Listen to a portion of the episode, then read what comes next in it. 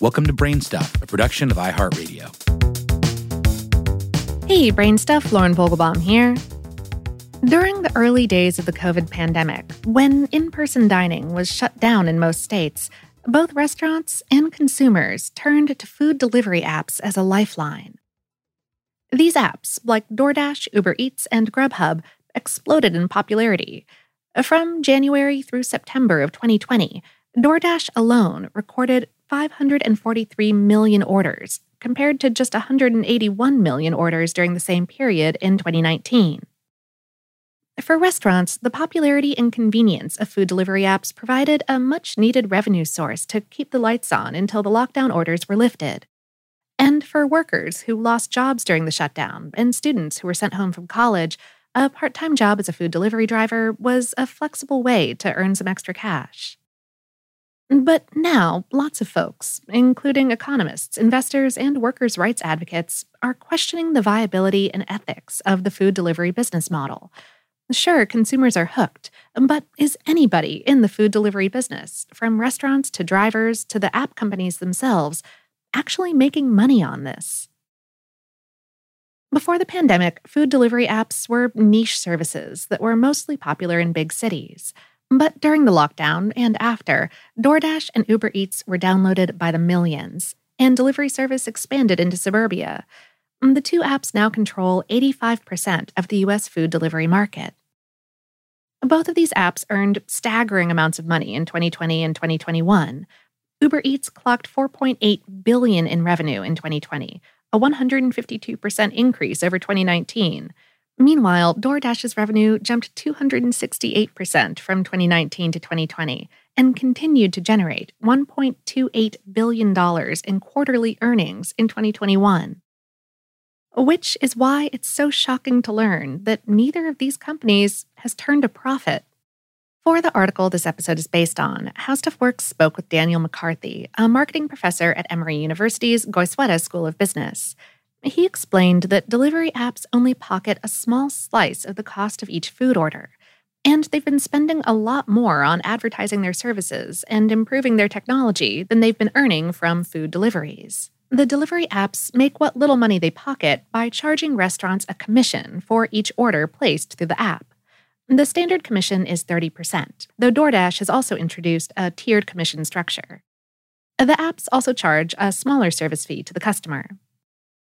According to an analysis by Deutsche Bank, the average DoorDash order during the pandemic has been worth about $36.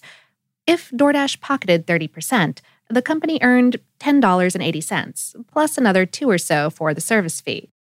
That might sound like a lot per order, especially when it's multiplied by hundreds of millions of orders, but that $12.80 is gross revenue. You still have to subtract the costs of doing business. The biggest expense for these apps is paying the drivers. Next are advertising and marketing costs, including those free $25 promotional campaigns to attract new customers. And then there are returns and refunds, which really eat into the bottom line. When all those costs are taken into account, Deutsche Bank and other analysts have calculated that DoorDash is left with net earnings of 2.5 to 3% of the customer's overall bill, or for that average $36 order, just 90 cents to a buck 20. So far, that slim margin hasn't been enough to propel the apps into profitability, even as they take in billions in revenue. But what about the restaurants that use the apps? Let's take the case of Phillip Foss, a chef and owner of two Chicago restaurants, one Michelin starred and the other a casual barbecue joint. When the pandemic hit and in person dining was shut down, Foss and his staff scrambled to offer curbside pickup and delivery. For a while, the delivery apps seemed like a godsend, allowing restaurants like Foss's to eke out some earnings until customers were allowed back. But even when in person dining reopened, many consumers remained hooked on the apps. Foss wrote in Eater in January of 2021 Delivery apps are destroying restaurants, from mom and pop places to chefs with Michelin stars. They're a terrible deal. Foss's complaint came down to simple economics. If customers choose delivery over in person dining, restaurants lose way too much money to the commissions charged by DoorDash and Uber Eats. Even when the app's commission was capped by lawmakers at 20% or 15% during parts of the pandemic, it still left restaurants struggling to turn a profit on each order. Foss used the example of a $30 delivery order of smoked ribs, sides, and a dessert from his barbecue joint. Even with the commission capped at 15% in Chicago, that took $4.50 off the top. When he calculated the food and labor costs plus occupancy costs like rent, utilities, and waste removal, Foss was left with 5% profit, or $1.50 on a $30 sale. Foss understands the attraction of food delivery apps for both customers and restaurant owners, but says the economics are unsustainable, especially if the apps go back to charging pre pandemic commissions of 30%. He wrote, the restaurant industry has been cannibalizing itself by joining delivery services like Grubhub, DoorDash, and Uber Eats. Okay, but how are the drivers faring? Uh, let's look at the case of Mike Hayes, who worked as a chef for 17 years before he was laid off in March of 2020 at the start of the pandemic. He started driving for DoorDash, attracted by the flexibility of the working hours, and DoorDash's claim that drivers earned an average of $25 an hour. But Hayes' experience was different, as he explained to Business Insider in March of 2021. Based in Portland, Oregon, a hotspot for food delivery, Hayes logged 45 hours a week driving full time for DoorDash. His earnings ranged from a good week in which he made $800, that's $17.77 an hour, to a bad week in which he made just $200, or $4.44 an hour. And according to the website Ride Sharing Driver, Hayes' experience is typical. There are occasional unicorn orders that generate a big payoff, but there are also plenty of 10 mile trips with long waits at the restaurant for a $3 score. The average pay, the website said, was $15 an hour. Dashers make money in two ways.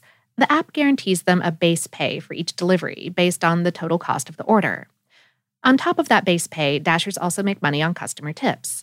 The more orders you complete in an hour, and the bigger those individual orders and tips, the more money you make. While delivery app drivers can improve their earning potential by working during peak hours, a lunch and dinner rush, in geographic hotspots, there are still plenty of variables that are out of their control. A restaurant can get busy, forcing the driver to spend an hour on a small order. And people can be cheap with their tips gas prices can go up. All of that eats into the driver's earnings. Driving for these app companies might make sense as a part time gig for college students or retirees, but it's hard to make a living doing it full time. And since app companies consider drivers contractors and not employees, they don't offer benefits like health insurance, retirement savings accounts, or workers' compensation. So, from the restaurants to the drivers to the app companies themselves, the math of food delivery doesn't seem to add up. Uh, when the pie of a $36 order is divided among these three entities, all of them leave the table hungry. But is there a way to make food delivery profitable? Matt Maloney doesn't think so, and he should know. He's the CEO of Grubhub, formerly the biggest name in the food delivery business. He told the Wall Street Journal in May of 2021 food delivery is and always will be a crummy business. He said that no amount of technological upgrades or logistical tweaks will make it profitable, which is why Grubhub pivoted to becoming an online marketing partner for restaurants instead. McCarthy at Emory isn't as down on delivery apps. His research specialty is measuring consumer engagement with products and services, and the data from these companies show that app users aren't backing off. He said, that's the one very favorable dynamic going on for the category as a whole. When people start to use a delivery app, they tend to use it more and more over time. The apps start consuming more and more of their food budget. He explained that one way for everyone to make more money in food delivery is simply to charge consumers more for the convenience. That's what Chipotle is doing. In 2020, the popular Tex Mex food chain sold nearly half of all food orders via delivery, up from just 11% in 2019. To recoup the cost of commissions, Chipotle now charges 17% more for delivery compared with in store purchases. These apps are also expanding into other delivery sectors, like groceries, drugstores, and alcohol. McCarthy said, I think this is the real key to unlocking the potential profitability of the model you can have the same driver fulfilling many orders on the same run without having to wait. And Uber Eats is capitalizing on its double identity as a ride sharing app. A new feature on the Uber app allows riders to order and pick up a meal during their drive or to have a meal delivered to their destination.